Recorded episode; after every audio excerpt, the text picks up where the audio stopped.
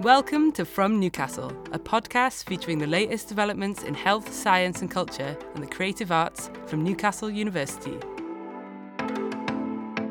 In this series, From Newcastle for the Future, we sit down with our world leading academics to find out how their research is creating solutions for a better future. Hi, I'm Emily, and you're listening to From Newcastle. Today, in this episode, I will be talking to Dr. Ahmed Kharrufa, Senior Lecturer in Human Computer Interaction in OpenLab, and Dr. Tiago Sousa Garcia from the Research Software Engineer team at Newcastle University. In this episode, we will discuss the rapid rise of artificial intelligence, how AI can be used as a tool in education, and how we can address concerns around safety and privacy for children and young people using AI. Welcome, Ahmed and Tiago. If you could just introduce yourself and give me a little bit of an overview of your work.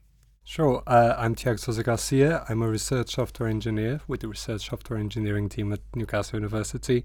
And what that basically means is that whenever anyone around the university has any requirements for the research project that involve developing software, creating websites, creating um, research code of any kind, they tend to come to us and we tend to try to help them. And usually do. My name is Ahmed Kharrufa. I'm a senior lecturer in the School of Computing in a research group called OpenLab. My main research area is human computer interaction, but the more specifically, it's about educational technology. And uh, could you just give me a little bit of your background and how you got into like the work that you're doing at the moment? Uh, mostly by accident, to be honest. Um, so even though I'm now working as a research software engineer, my degree is in early modern literature. That's where I have my doctorate in, uh, which basically means I look at very old texts like Shakespeare time. But uh, before that, I had a the start of an education in computer engineering and some professional experience in computer engineering. And because of those two interests, when I started looking for a job, I was interested in a field called digital humanities, which is basically digital approaches to uh, humanities subjects.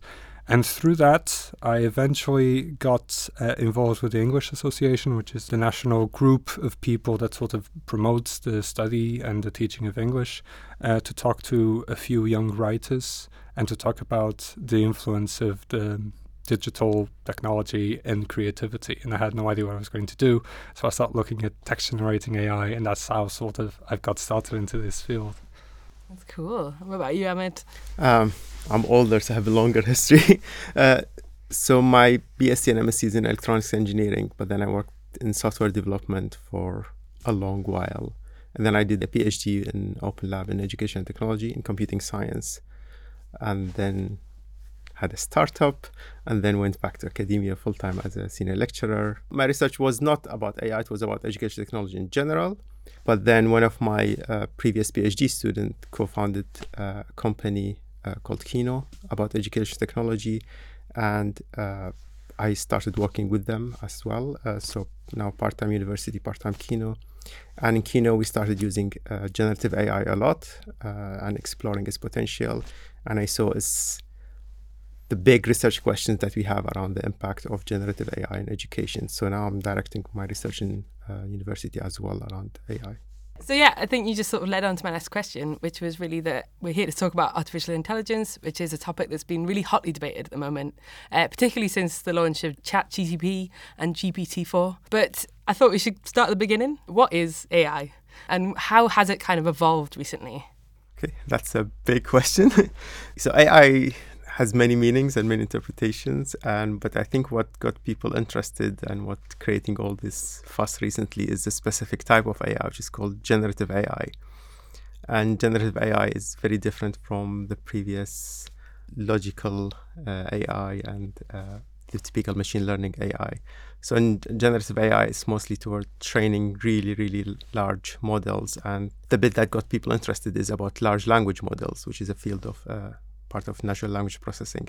So it's training really massive models around based on as much content as they can get. And it's a probabilistic model. So giving it part of a sentence, it will try to complete it based on all the data it has been trained on. And when we talk big, we talk big. So GPT-3, in terms of the number of parameters they have to train to make it work, it uses 175 billion parameters. When we say large, it is large.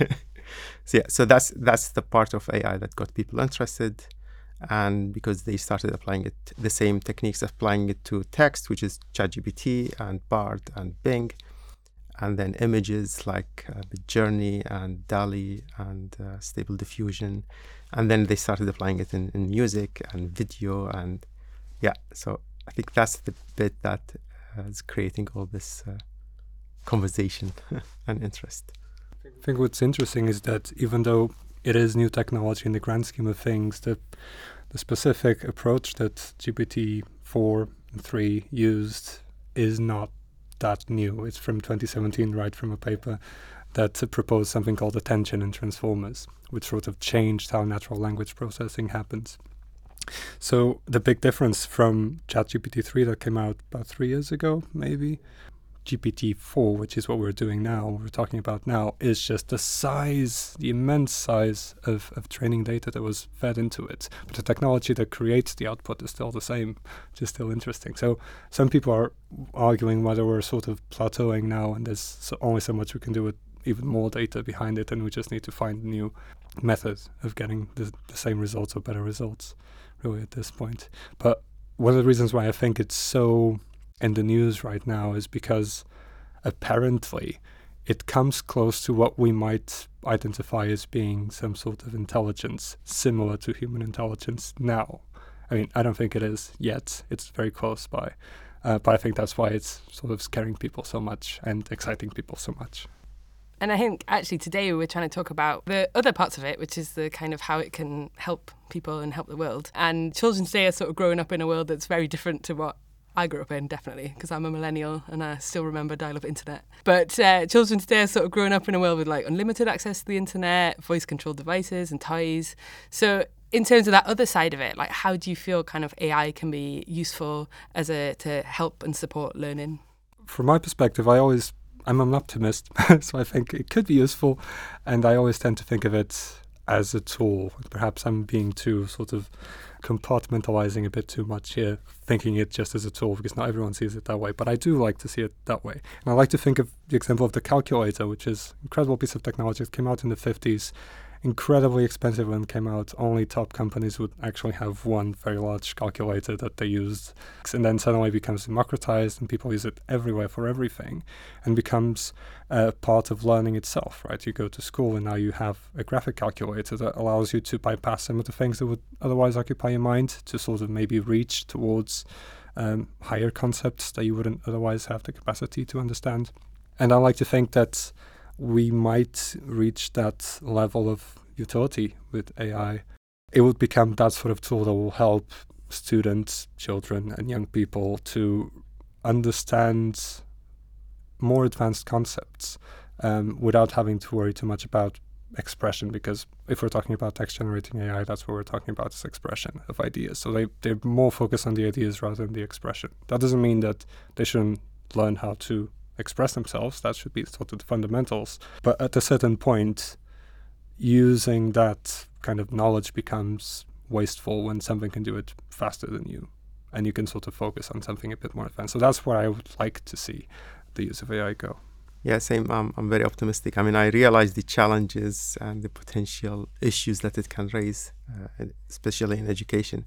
But I'm super excited about it. And in terms of what it can do to education, it can help people. And I'm using it a lot as a, even as a developer, and because it helps not only in language, there is a big part of it uh, in terms of coding. So it, it's really good at writing code or helping in writing code. And this is a big part of the research that we do in terms of how it will affect the teaching of computing science. If AI can write the code for you, what does that mean? But uh, it, as, as you said, it's uh, can be a brainstorming tool. It can help you explain complicated concepts. It can help those who struggle with English uh, because it's their second language write really good English. So uh, it, it, levels the playing field in that sense. And this is just the beginning. So it's quite an exciting time to be kind of working in this at the moment. And I know that Tiago, you've been working on a new AI tool at the moment called the Creativity Engine. Uh, do you want to just tell me a little bit about it? Sure. So the Creativity Engine kind of came out of that experience I told you about before about talking to a bunch of young writers uh, uh, with the English Association and showing them what generative AI could do.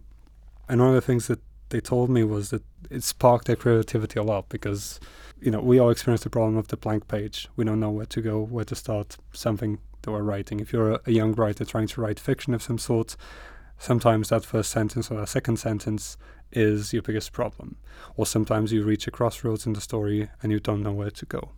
So we developed the creativity engine to sort of help those young writers go past those roadblocks in the story. And the way it works is, you know, it's pretty simple, and we designed it in a way that tried to make it as familiar as possible. So it's sort of framed as a chat app, in which um, the user writes an input, and then you have a response from what we call the authors. And we call the authors because we worked in partnership with Seven Stories, which is the National Center for Children's Literature, which is here in Newcastle and they have a very rich archive of children's literature full of drafts, of notes, of illustrations, all sorts of things.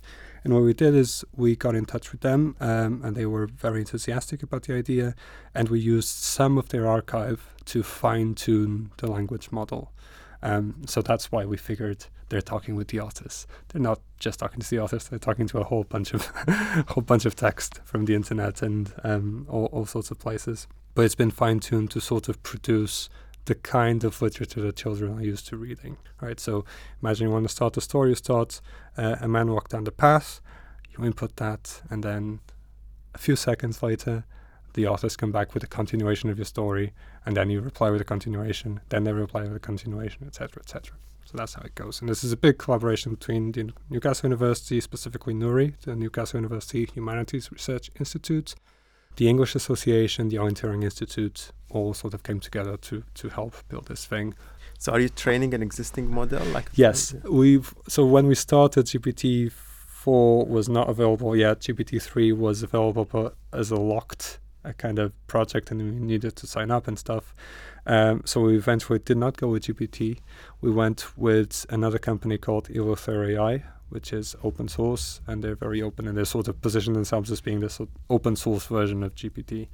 And we used a specific model called GPT Neo, uh, which I think has a much smaller number of parameters, about 3.5 billion, I think, if I'm not mistaken. It is equivalent in terms of the quality of the output to GPT between GPT 2 and 3. So it is a simplistic model compared to the things that we have now available. But, you know, development takes some time. And you kind of mentioned it a little bit before, but you know, some people might say that's taken out the decision making and the creativity. I mean, how do you see that? Yes, it, it is a risk. Um, and if you go to ChatGPT now, it can write a story for you without anything else other than you saying, write me a story. We tried to prevent that by limiting how the user interacts with the text generating AI. So the user always needs to start the story. So we have a sort of an old school like suggestions for first line to sort of go past the blank page problem. But after that, the user always needs to continue, and the and the output that you get from the model is always limited to a small number of words. I think it's about 25 words that we get at a time. So it's meant to be like really short text messages almost between between the two the two sides. So that's one way in which we encourage users to write their bits and to take action on their bet. The other way is that we don't give them a singular answer. So we, we present three possible avenues in which the story can continue, and the user needs to make a decision of where to take the story based on the suggestions. And we also have functionality that allows users to edit everything and delete things and add things, etc. So the, the, we try to put as much control as possible to the user and limit as much as possible the actual generated text so that it only works as a starting engine. And has it been used yet, or like when's it gonna? It has. It has. I mean, we've worked very closely with the English Association throughout all of this. So we had tests with students. I've been in in schools with students getting them to work with them, and the reaction has been really interesting. It's been available since May this year, but to be honest, I've been shying away from looking at the analytics because it's either going to be too much or too little. there's no there's no middle ground, but it has been used, and there's been a lot of communication about it. The English Association, in particular, has been very supportive, and they're very excited about the possibilities that that this this uh, software might have for teaching and learning. That's really cool.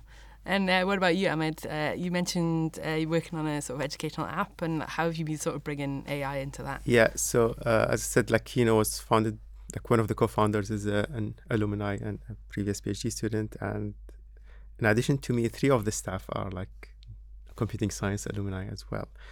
Uh, so in Kinnu again, it's a general knowledge app similar Duolingo but for knowledge. So it has content and it has this spaced repetition uh, aspect to it. So it has asks you questions and asks you to like repeatedly over certain schedule. But we're using AI in a number of ways, and this again, this is what inspired my or motivated my research academically as well. So in content creation, so we have authors, uh, writers, and but AI is in the loop. AI helped in the general like plan for content and uh, creating certain like headlines, and then in first draft of the content, and there's always like a it's a cycle between the author and AI. And then we use AI to generate questions. So it's really good at generating questions from text, whether it's multi-choice or fill in the blanks and so on and uh, we want to explore things further in terms of building models that measure the level of learning so some analytics to uh, train a machine learning model. And in the future more personalized learning so you can have conversation with ai about the content that you're reading. So that's on the uh, product side. But academically again the big questions is what, what will be the impact of ai in education in terms of the challenges and opportunities? And the obvious thing that everyone talks about is if AI can answer my coursework or assessment, then and then how will this change assessment? And this is in terms of written essays, in terms of coding, because as I said, there are many models specifically trained for coding, and there are tools that are integrated into the development environment where you can code and it will suggest stuff for you. And there is research where they gave it like a hundred exam papers in computing science and it sold i think 80 or 70 can't remember uh, of them like correctly. So uh, it is very good at that aspect which also means we need to change the way we do assessment. But i think newcastle university's uh, policy is, is really good in terms of it is encouraging the use of ai as long as we design assessments that are not answerable by ai so students will be encouraged to use AI to help them learn, but as long as they cannot just like give the assessment to AI and, and copy and paste, uh, then we need to think of how we are going to change our assessment. We probably need to have more contextualized assessment. So something specific about something the students is working on, or a very like context specific problem. So it's not something the AI is aware of or trained on. That that's a big challenge from the English side as well is we've sort of grown accustomed to evaluating learning in a certain way that tends to be how the student expresses themselves. But that's not the meat of English literature or English language, really. The meat of it is specific domain knowledge that sometimes gets obfuscated because people are so concerned about how the students are expressing themselves because those are seen as transferable skills. It is a big challenge, but I completely agree with, with your approach. It is about changing what we evaluate and how we evaluate, and that's particularly the case when we have text generating AI that is capable of writing an essay better than than um, than some some some students, to be frank, um, at, at certain stages of their learning but perhaps the expression is not what we should be looking for. It's the ideas about the text, about contemporary society and, and, and, and, and historical society that we should be looking at. But even then, there's a question: How do we evaluate that? How we, how do we make that explicit for students that they realize that perhaps it doesn't matter if they write well or not so well. That what we're looking for is the ideas about the text, about you know everything around it. Yeah, it's really challenging because some are calling back for exams. Mm-hmm. So you'll be like in a controlled environment and exams, so you cannot use AI. But we've been for a while trying to move away from exams to what's called like authentic assessment. Mm-hmm.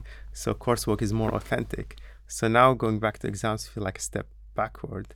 And the idea of authentic assessment is we want to assess them on the type of assignments or type of work that they will actually they, they do in their professional life. So if we go back to the exam room, that's that's a big uh, step backwards. So we want to keep this element of authenticity because they will likely use it in, in their professional lives. Yeah, I completely agree. And to me, not only is a step backwards, it almost feels like putting your hands in your ears and ignoring what's going on around you because students are going to use those technologies anyway, particularly if we make a point of saying you cannot use it for any reason. So yeah, just, they are using it. Yeah, Yeah, we, we know of many students Yeah. are actually using it now in their coursework. So yeah, exactly. So it, it, it feels like a dangerous route to take that that way of completely locking down and not thinking through what's the best way of using this to help you, rather than turning it into a cheating aid.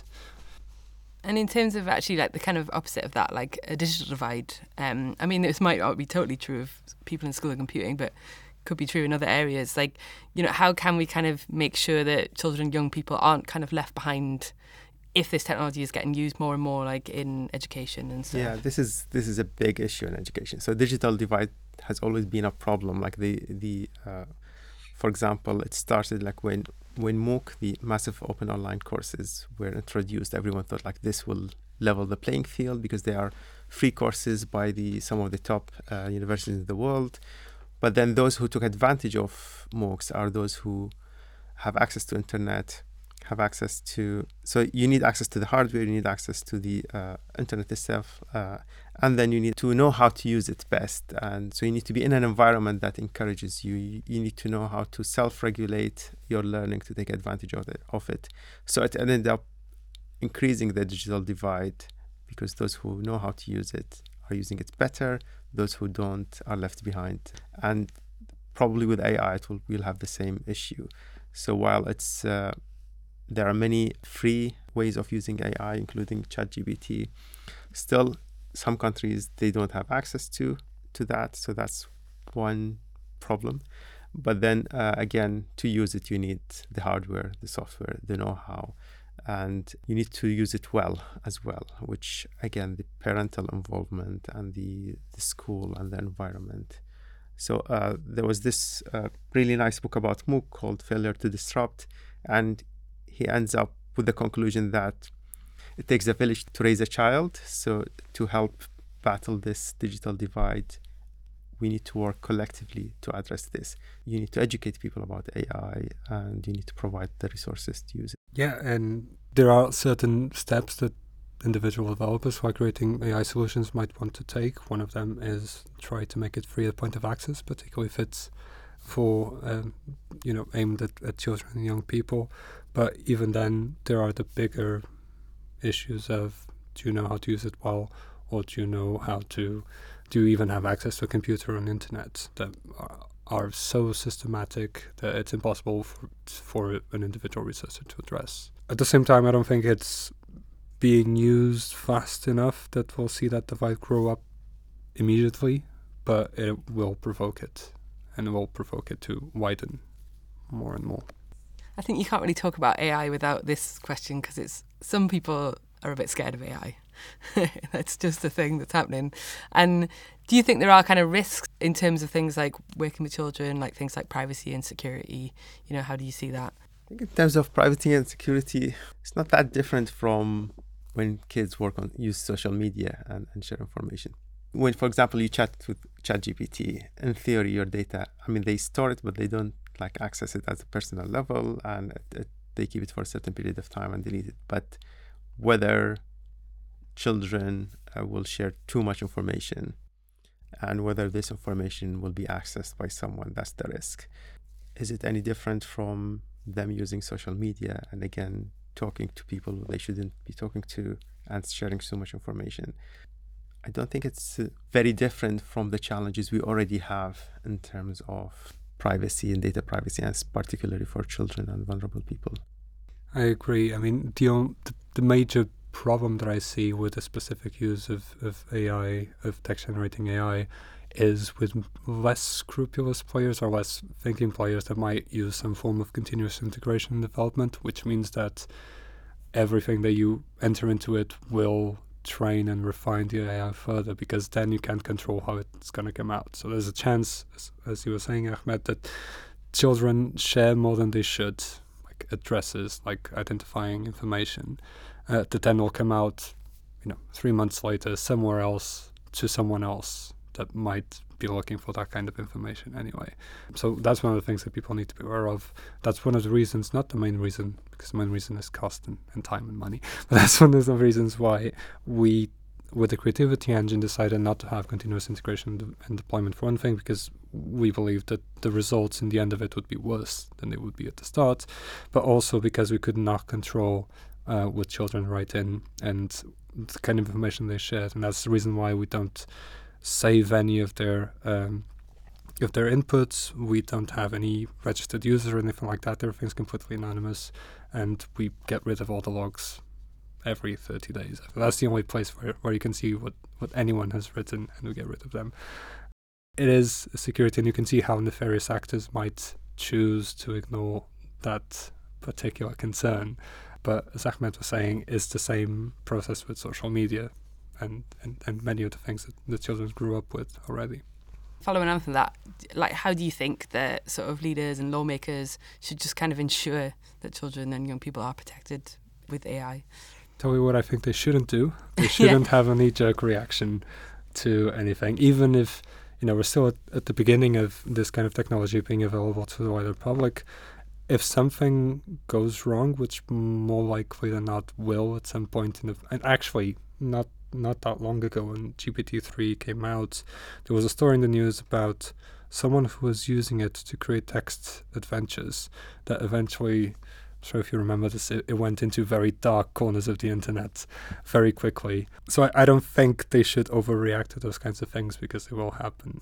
They should keep an open mind and keep an attentive eye and perhaps just ensure that whatever comes to a certain section of the public, like children, comes from a, a good, well meaning organization with well meaning intentions, and maybe not prevent entirely, but perhaps don't allow Hasbro and Mattel to start making toys with AI just yet. that kind of stuff. But it, it is impossible to, to say what, what is the best course of action. What I think the worst course of action is is to take too many measures at once because that will create you know uh, channels for people to go around the legislation, make things worse, or it will stifle innovation and stifle creativity. Yeah, there will always be challenges in education. Like the, the, the other thing that I think I, I didn't talk about, which relates to the digital divide, or it is at least a ch- big challenge, is the biases. So these models, as you said, they magnify, not necessarily magnify, but at least reflect the biases uh, of the data they've been trained on. So if the data assumes all computer sciences are male, then this is what it will reflect, right? And this is something we want, we've been working really hard to, to, to address. So if students use it to create more content or use it to learn, and they will be fed back these biases. So we need to educate people about AI and the fact that it has biases and it reflects the biases in the society or in the data it has been trained on. There is obviously one of the fears is the idea that the AI itself is sounds quite personable. Oh, it's possibly sentient, but it probably isn't. But how do you respond to that kind of stuff that you know a young person might sort of feel like the chatbot that they're talking to is has more than it actually does going on? It's kind of an age-old problem. There's that famous story about Eliza, which was one of the first um, sort of text-generating AIs in the 60s, I believe, in which one of the assistants. So it was designed to be kind of like a therapist, and all it did was reply. Um, and how do you? How does that make you feel? And how do you feel about that? uh, and even at that simplistic level, someone who knew what was going on, uh, who worked in the lab, still develop this sort of weird attachment to Eliza. Um, so we're we're much closer to that now with, with something that, that gets so personable and so almost real to us. I guess that's why ChatGPT always starts with as a large language model. I'm not sure if I can answer that. I question. mean, it is it is so good. It's hard to do, to believe that it's, it's not a person. It is that good. So, especially like in, in casual conversations. I guess as Ahmed was saying earlier, is education is educating about people about what AI is and what it's doing and how it works and how you should work with it is is really the only answer to it. But even then, humans are humans. They will behave in the way that they will behave, and they will feel the things that they will feel. And to some extent, um, that is not necessarily a bad thing because some people, you know, thinking of it as a as a sort of a, a therapeutic tool. Some people have trouble connecting with other humans, and they might just need that little push to make them feel a bit more comfortable. And maybe after talking to ChatGPT or whatever other tool there is, they might go and knock on their neighbor's door and ask them for something else. So that's the optimist in me again saying this this could be good even in that nefarious scenario. Yeah, the potential again is massive for good and for bad. So I, I share the optimism. I like that. I like the optimism. Uh, and kind of riding on the optimistic wave, you know, uh, what do you kind of hope to see, uh, like with AI for children and young people in the future? You know, what would be your kind of dreams of things that could be possible? So obviously, yeah, there should be a lot of education about AI, and they need to. We need to focus on that as part of the computing science curriculum. Uh, maybe that's like an easy topic to introduce AI to to uh, children and students and the whole community as a whole. Yeah, utilize it more in education. It, it's really good at explaining concepts. It's really good at giving it a difficult piece of text and ask it to explain it to a five-year-old or to an 11-year-old or to any age you pick or a level of complexity. It does that really, really well even sometimes I read like some advanced statistics somewhere that I'm like really familiar with. I'll just copy and paste and ask it to explain it, and it does that really well. So I can see the potential uh, in education as almost like a personal tutor, but we definitely need the, the, the human contribution because it's all about like the motivation, uh, which is something that's a machine, so it cannot like motivate people. Children will not be motivated by a machine but yeah, we need to use it more, take advantage of it as much as possible, uh, but become aware of its challenges and educate people around it or about it. To, to some extent, I would like it to go, as I said earlier, go the way of the calculator and become another tool that people can use at school to help them write, to help them understand concepts, as you were saying, Ahmed. And that's kind of like the, the most obvious um, use case from my perspective. I also from my own sort of personal experience, I have a small child and I'm not British, I'm Portuguese and I speak Portuguese uh, with my son. Uh, but I'm the only sort of language community example that he has here, right? He, he talks to my parents occasionally, every couple of days or so, but it's not the same. So it would be good to see a use of AI that would help people from, from you know, bilingual or multilingual children, for example, to develop language of their less used language because it demands sort of interaction. It's not just a passive kind of learning. You can't just hear it. You need to actually talk back. So I can sort of picture in the 10 years or 15 years someone developing something that will allow them to practice that second language or third language uh, with a variety of accents, with a variety of, of, of, sort of regionalisms and stuff like that, so that they would be better prepared on that second language that they can be otherwise with a single parent, for example think schools wise also we need to be careful, like not to go too deep into the personal tutoring because we need the social aspects. Kids need to learn together. They need to they need to work together. They need to learn how to collaborate together. So uh, everywhere you read about future of AI in education, they'll talk about personal tutors and adaptive learning. And I mean, this this is happening now. You can actually chat to AI and ChatGPT, and it will help you a lot. But there's the social element that we need to maintain um, and support students in developing their social and emotional skills. Yeah, and I guess there hasn't been much conversation about the idea of like communally using AI, but actually that could be a thing that happens yeah. in the future. But now, or like human AI collaboration is a thing yeah. in, in HCI, and there are there's a lot of research on human AI collaboration, or at least AI being part of a team. And this is the, the, the research that we are working on now. It was a team project, and one of the questions we are asking is like, how did AI affect the team dynamics, or was it considered part of the team? Or we, we are looking at this because that can be a very interesting angle. It's just another agent or another collaborator. Mm, that is interesting. Um, so we've basically come to the end, and this question has nothing to do with AI, uh, but it's a question that we like to ask all our guests. What is your favourite thing about Newcastle? That's the hard question now. um, favorite thing there are a lot of favorite things. I love the people. I love. I think it's perfectly located. You know, have the beach on one side, have the countryside on the other side. Have a lovely river. Um, uh, so many nice places around town with Jesmond Dene, with the quayside. I think this is going to be very personal as well, but to me, it's because it reminds me of my hometown a lot. I come from Porto, which is also a town that grew up in the same period that Newcastle did is all very industrial and full of iron buildings and iron bridges. There's actually a very famous iron bridge in Porto as well. So walking around Newcastle feels like home. So I think that's my favorite thing about Newcastle. It feels like home. Yeah, I've been asked this question a lot, and I think to me the answer is the size of Newcastle. It's just the right size. So before Newcastle, I've lived in two really big cities, which is Baghdad and Dubai, and both of them are really big. Getting from point A to point B is always like a nightmare, traffic jams and so on. It's big enough to have all the facilities of a big city. So it has the metro, it has good health services, good like shopping centers and so on, and not too big to be a nightmare to move like travel from anywhere. Like whenever someone like wants you to be there, it's 20 minutes, right? It's like 20 minutes to drive to any other point in Newcastle, and it's 30 minutes to the countryside, uh, 40 minutes to the beach. So yeah, I really like the size of the city, ideal size for a city. Thank you very much for coming and talking to us. Thank you. If you would like to find out more about Ahmed and Tiago's research, visit podcasts.ncl.ac.uk forward slash from Newcastle. Thank you for listening to this episode of From Newcastle. If you enjoyed it, then please click the subscribe button.